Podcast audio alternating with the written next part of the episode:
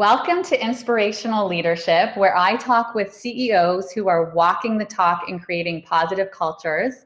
I'm thrilled for today's guest. I'm going to be speaking with Sarah Saska, who is the CEO of Feminuity. Um, welcome to the show. Wonderful to see you today, Sarah. Oh, thank you for, for chatting today. Um, so, Sarah, let's right from the beginning. Um, I, we'd love to hear a little bit more around your career journey. So, what got you to where you are now as the CEO of Feminuity? Um, well, um, I mean, I guess at a really high level, I was raised by feminist parents. So, I think social justice and ad- advocacy work has sort of always been very much, you know, in the in the blood. Um, I spent a lot of years doing uh, work around women's rights and gender equality, and that evolved into work with queer communities and indigenous communities, and kind of just kept going. Um, and I spent a lot of time in academia as well. Um, but in my PhD in particular, um, I started um, down the rabbit hole um, trying to understand why the field of innovation studies and why the field of technological studies, from an academic perspective, um, were considering themselves to be gender neutral or gender blind, um, and sort of why I wasn't seeing any conversation relating to social justice, um, you know, race, sexuality, gender, ability, all of the, you know, the different ways of doing and being in the world, why these conversations weren't talked about in the academic fields around innovation and technology, given, you know, these things are for, for people and humans in the world. Um, so ultimately my phd research sort of looked at the importance and i guess the need for diversity equity and inclusion based lenses or equity based lenses as a whole um, in tech and innovation and what we quickly realized my co-founder and i about five years ago or so is that there was just a huge gap in the industry too right so there was a gap in academia but then there wasn't uh, much of a conversation around how to translate that into practice. So uh, we launched Feminuity um, just over five years ago at Mars Discovery District. Um, and we ultimately, that's what we do. We work to embed diversity, equity, and inclusion into the core of our clients' businesses. And we work largely with folks in the sort of tech and innovation ecosystem. Um, and we have clients in about five or six countries. Wow. Wow, it's so exciting to see that journey. And and when you really noticed that there was a gap in the in the marketplace and took action on it. And uh, what, what's that been like to be uh, to start a company? Because I'm assuming is this the first company that you've started? Yes. Yeah. Unless you count, you know, selling lemonade. Yeah. you started early. When I was a kid, but I guess those are entrepreneurial on their own. But absolutely. Um, I think I think for me, um, there's kind of been two big, I guess, chunky pieces uh, that I think are a bit unique around, I guess, my own journey. Um, the one is very much coming out of such an academic centric space um, where, you know, I, you know, the ivory tower, academia, and so forth. Like, I just wasn't. I wasn't highly encouraged in my PhD program to, you know, figure out how to translate the research into practice and go start a business, right? And that's not because I wasn't surrounded by great humans. It's just it's largely because, you know, their their own lived experiences were very much in academia and they didn't I just didn't know how to support me. Um, so I think that was its own sort of steep and wonderful learning curve. Um, learning how to translate really, really complex research ideas and data and all of these things into simple, snackable, marketable, uh, easy ways, uh, easy things for people to understand. Yeah. So I think that that at a really high level was was fascinating. Also, like how do you translate you know conceptual uh, theoretical ideas into something tangible that you can sell to people and actually earn a living and allow your staff and employees to pay their mortgage with right? Mm-hmm. so um, that's that's been really interesting. Um, and i think the other side of it is that by virtue of i guess even what we're doing at the core of it we're we're working to embed social justice into tech and innovation companies. And you know, there's a reason we still have so much systemic inequality in the world, and that's because this is really, really hard work. So I think at a really high level, we sometimes forget that we're also doing something that's inherently wildly challenging, right? Because it sort of turns people upside down, everything they, they know and believe and understand. Yeah. Um, so when we when we're, we were talking about this five plus years ago, this is before conversations around bias and algorithms were a hot topic, and before we were talking about you know advancing women in tech, and you know these conversations they didn't have any momentum then. So it was also a moment where folks were looking at me like, "What are you doing? I just don't understand." Uh, so I think those are two of the sort of big pieces that have really been critical learning i guess. Yeah. I mean like such a great example of when you're truly innovating at that when you're the beginner like that when it hasn't happened yet literally people are like what are you talking about? Right? What that feels like to be going against the going against the grain and pushing forward when you're, you're the one that's really the you're cat you're the catalyst for something that's really new out there. That's um yeah, I could see how there'd be a, lot of learning. And as you were talking about that, it really got me thinking about the the the first question I'd love to ask you is you know you are a leader and you're also uh, in, a, in a position where you get to be out there seeing a lot of leaders and seeing what's happening in organizations as well from your perspective what does it look like to be an inspirational leader yeah i guess so when i think of you know all of the like the different ceos that we've worked with over the last half decade or so. Um, I guess I can start by telling you what I think is not. Yeah, yeah. Let's go there. I, I find we find too often that you know, in, especially I think in in the, the tech world, that there's this sort of idea that we move fast, we break things, that you know we're always iterating and pivoting and there's just sort of all these buzzwords flying around. And innovation seems to be this sort of golden word that trumps anything relating to humans. Um, and i think too often we'll work with well you know we'll see really incredible leaders in the tech space that have these really fascinating ideas um, that do hold a ton of potential to advance the world in really interesting ways um, but what they're often not doing is sort of two things. One, they're not they're not thinking through what the shadow side of their innovation might be right so something like uber right it, i mean we we all know sort of the utility and the ways that it's it supported a lot of folks in the world but then we also know at the same time that uber drivers are tenuously employed right that it's causing its own sort of different uh, like a whole host of problems within sort of the gig economy yeah. um, not to mention their you know their toxic culture but um, so not looking at the shadow side of whatever it is you're trying to do or build yeah. um, is really deeply problematic uh, if you're a leader right yeah. because whatever you're trying to offer to the world like you're responsible for that yeah. um, responsible for what happens once you you know put your baby out into the world like you need to sort of think through how this may evolve over time um, and I think the other thing we see too often, and it, it honestly breaks my heart because to me it's sort of a simple one, um, is that there's a lot of really toxic leaders in tech because they just haven't done their own work. Yeah. Right? They've just never had, they've never taken the time to sort of reflect and look inside to, you know, heal their un, un, I guess unresolved trauma to to to sort of do that work, and that translates into how they lead, and ultimately, and I know this is they're very much oversimplifying, but I think it's very much how we end up seeing really deeply sort of toxic cultures within um, certain tech companies.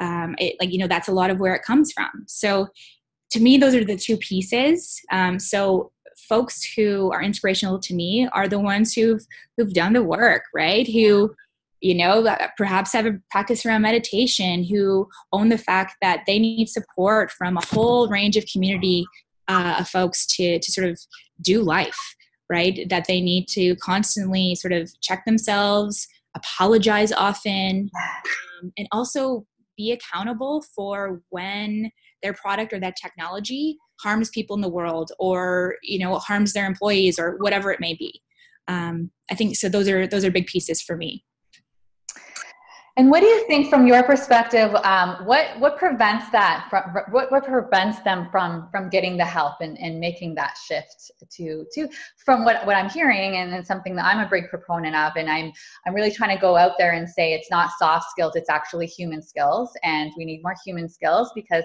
soft right away it takes away. I think words um, have such power, um, so let's not even use that. This is these are human skills, and we need these human skills what do you think prevents um, so many, whether it's in tech or in, in, in other industries, um, from from from getting the help? Yeah, I'm, I mean, I think at a really high level, ego is a huge piece. Um, I mean, I'm constantly my my own self. I have a little note on my on my monitor that says, "Is this your ego calling?" Right. Whenever I'm broached with uh, an opportunity, I need to sort of even think through that lens of whether I say yes or no right? Yeah. Is, you know, is this for, for PR promotion or does this help our organization? Is this in line with where we want to go, right? Yeah. Um, so I do think ego is a big piece. Um, I also think, you know, I, and so I'm deeply critical. I consider myself sort of to be an, a recovering academic.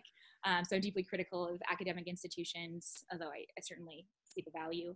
Um, I think you know we're just not learning these sort of human skills in a lot of the traditional curriculums, right? We're we're focused so much on credentials and areas of expertise, uh, but we don't teach people how to navigate death and loss and trauma and you know so that means so many leaders don't know how to support an employee who you know is who just had a miscarriage in the workplace or yeah. someone who's transitioning their gender identity in real time or you know someone who has family stuck at a border um, like they just folks don't know how to navigate those those conversations because it's just not something they've ever experienced or or given tools around yeah, that's such a that's such a great example because I think um, it starts from like education right from when you're a kid, and as you start to keep w- work your way through. I I mean, it is positive that I see um, for my kids, uh, six and nine year olds, that there's more talk around meditation and mindfulness and emotional intelligence and fixed mindset and growth mindset and um, what it looks like to come from a place of service as opposed to being so me focused. I like the whole um, from me to we uh, with a, a, lot of that so the we movement so that it kind of gets out of that um, being so me focused which actually when people really look at it that when you're me focused you're actually not going to feel as happy or fulfilled because that's not what we're here to do right? We're wired for, for being in a bigger way and have that purpose um, from, from your experience and with you being a leader as well, what are some of those steps um, organizations can um, can take to to create those more positive cultures whether that's assisting the leaders whether that's like what would be some of the things that you know that you you're doing for yourself in your business um, but then also what you notice with the organizations that you work with? Yeah i think again at the at a super super high level um, the biggest barrier that we find is that either folks are just there's just no openness right? They're entirely shut off to conversations relating to diversity equity inclusion or whatever language that they're sort of using. Um, but m- more often than not i find that it's because they're feeling defensive they're feeling uncomfortable they're feeling overwhelmed or they just don't know where to start. Like it just feels like this big mountain that they don't even know how to sort of start to navigate. Yeah. Um, so we talk a lot about you know this is a journey. Everyone's at a different stage on it. There is there is no such thing as perfect in any of this right? Yeah. this is ultimately social justice work and you will always harm people you will always hurt people right? You can never like there is no such thing as perfection. So it's about how you sort of work to step into it um, own your mistakes and mm-hmm. apologize mm-hmm. as you go mm-hmm. learn and just keep getting better like so t- for i think for us and our team every single day like that's our approach it's inevitable you know with the number of clients and the number of scenarios and the number of things that we're working with each day i'm going i always at least once a day say not the wrong thing but definitely not yeah. something that you know always lands the best way possible yeah. um, we're, we're always making mistakes and so it's how we sort of own them um, build that sort of rapport with someone in that moment and then move forward uh, with them. Yeah. So, so i mean to me that's just everything. And then that's in the end ultimately how we build really deep meaningful relationships with our clients. Um, we build a lot of trust with them. And i think we're in real time role modeling for them what we really hope for them to yeah. be yeah such a great example. I mean, it really felt like you were you were um, talking a lot about some humility there, um, and the more that you can show up with humi- humility, um, such a great example too that you're modeling that to the people that you're trying to show that right. So the more that they're seeing you show up in that way, it's giving them permission to do the same. What are you excited about in the work you're doing and some of the positive shifts that you are noticing? Yeah. Um, I mean, I guess you know, everyone has, well, maybe not everyone has one, but I think, or maybe they just don't realize. Uh, for me, my, I guess, theory of change uh, is very much that I think we're in this really interesting moment where, you know, tech companies are, some tech companies are valued at more than entire countries. And yeah. they're these wild, wild gray spaces without a lot of policy or regulation. Uh, and they're also coming up with really fascinating things that you know these tools can either sort of advance inequities like they can actually work to make them better or they can really exacerbate you know a whole range of global um, inequities. So for me um, that's what keeps me both terrified and excited all at the same time. Yeah. That there's just so much possibility right now. Um, and so for us like we really want to be part of sort of shaping that um, sort of the most human um, and equitable way possible. So I'm really excited that when I look back to five years ago, when we couldn't, when when folks just deeply didn't understand yeah. what we anyway, um, and we had to only speak through really clear and tactical examples of like you know a seatbelt. It didn't work for a pregnant body, caused a, like you know yeah. some accident. Like like we had to break things down really really uh, simply. I, I, mean, we still do. Yeah. Um, really stoked that folks are starting to get it uh, in a more sort of fundamental and wholehearted way, slowly. Yeah. Um, it's just it's a slow incremental shift, and it's it's fascinating when folks sort of pop up and and sort of join this these intersections of this space now, and they're like so frustrated. But to me, I'm like this this is a long, slow play. So yes. you need the foresight on it. Yeah. And if you could um, make some recommendations, if, if companies were going to make some, take some baby steps and specifically around supporting their leaders, what do you think they could start doing? Yeah, so I mean, we're a full service consultancy. So, I mean, we have our moonshot of what we always hope an organization can do. But I think really, really tiny tactical things um, that people could do you know have your leaders start to follow people who are unlike themselves on twitter and on instagram right? Like have them go through their you know just open their social platforms scan through see who they're following like see well so often it's folks who look feel and think much like they do. And i think it's such a small tiny way but you can open up your worldview very quickly by just sort of following folks and engaging with folks who are unlike you um, and then keep going with that right? Engage different people within your organization who are unlike you, build those different bridges. And I think that sort of helps to soften even the the deepest skeptics to start to understand, hey, like I see that I'm better for this. I wonder what this could do for my company too. Yeah. That's such a fantastic example, right? Because it's uh, I think what happens too often is people are, you know, there's the the thoughts around be around like-minded people, and to degree, yes, you want people that have the same values, um, but the way those values are manifested and the way they show up can look very different in different genders, different cultures, different areas, different parts of the world. So the more that they can be, so what I really hear you saying is the more they can be open-minded and start to just expose themselves to things that might be a little bit different. Um, you know, and, I, and I, I, used to give that advice, and I still do.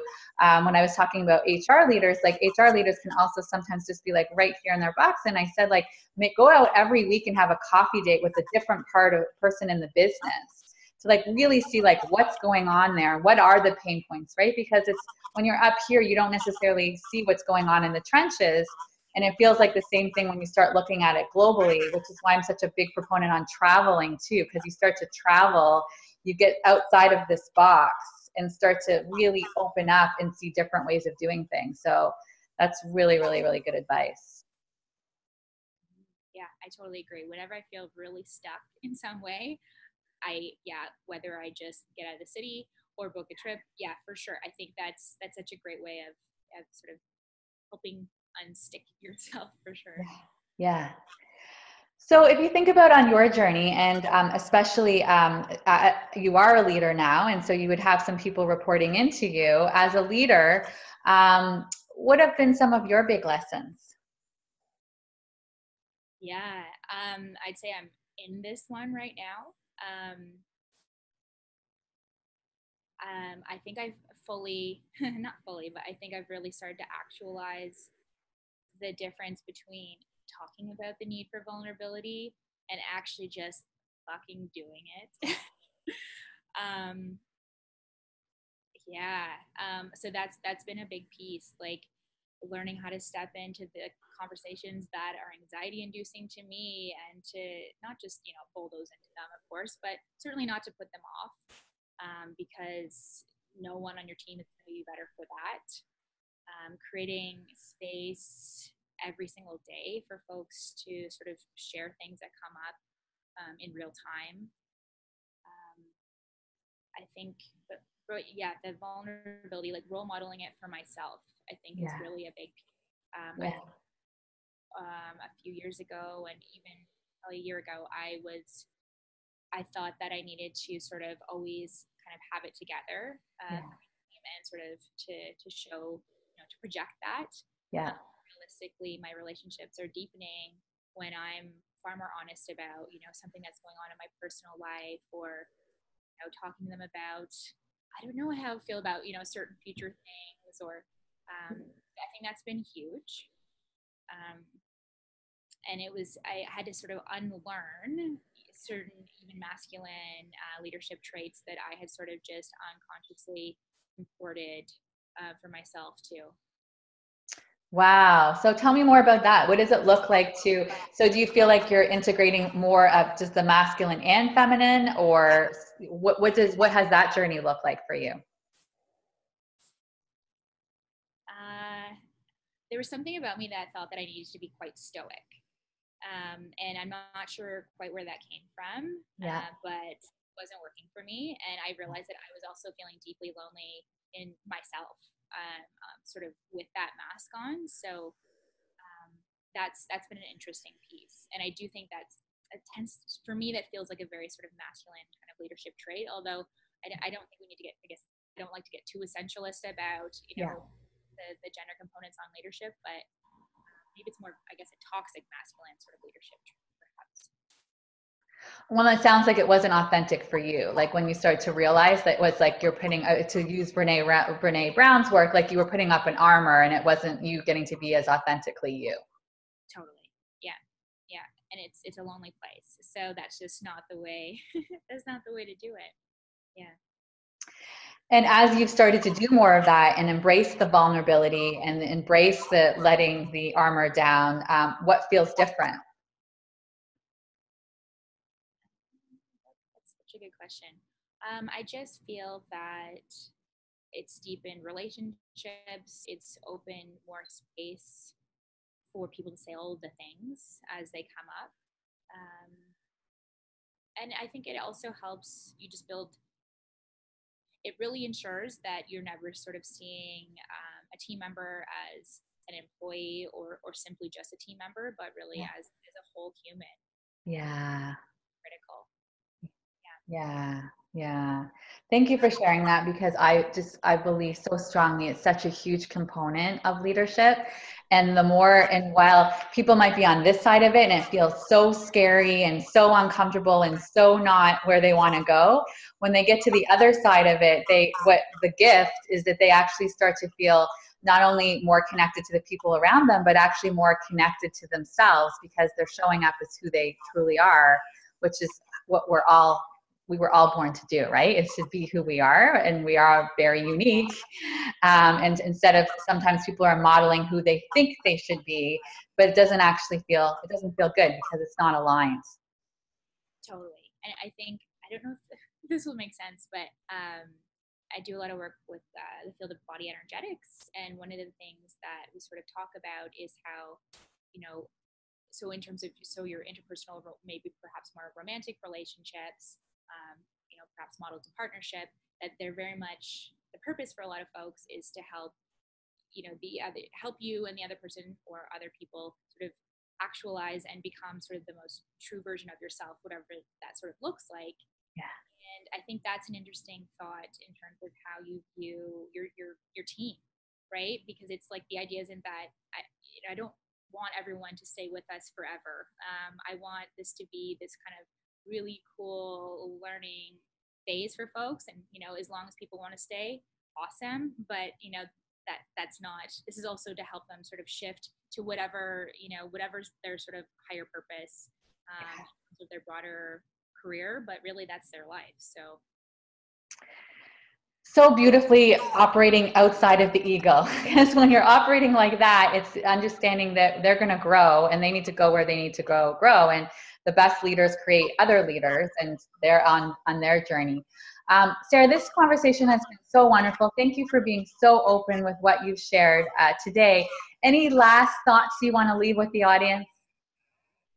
Um, you know what? I think we've seen a lot of folks like the retention conversation is just so well the recruitment conversation is obviously very prevalent um, but also the retention piece. And yet i think folks haven't figured it out we've just finished a research study around this so it's very top of mind but i think that's an important piece to, to remember that these are humans who are with you for time on their journey so retaining them at all costs shouldn't also shouldn't be the goal either right? It's there's there needs to be, I guess, a delicate dance between how can we make sure this is a great experience, but that it's also, you know, we can support you to leave when it's your time. Yeah. So I, I just feel like there's just it's sort of a black and white thing. It's like, oh, we yeah. must our people. Well, yeah, but only for so long. Yes. Yeah, that's a really good distinction because that that is just part of their journey. They can be fully engaged and fully immersed when they're there with you and now they're being called somewhere else and that's great. That's that's their time. It's not that you necessarily you didn't do anything wrong to make them have to leave. It's just that's what's next for them on their journey. Yeah. Yeah, and I just I feel like there wasn't a lot, there hasn't been a lot of nuance around that that part of why people also leave organizations. It's yeah. the toxic side of why people leave all the time, but there yeah. are beautiful reasons why people leave too. So yeah, I think that's good. And, and anytime there's too much black and white thinking, it's not a good thing. Thank you so much for being a guest today, Sarah. I appreciate it. Trying to find the button.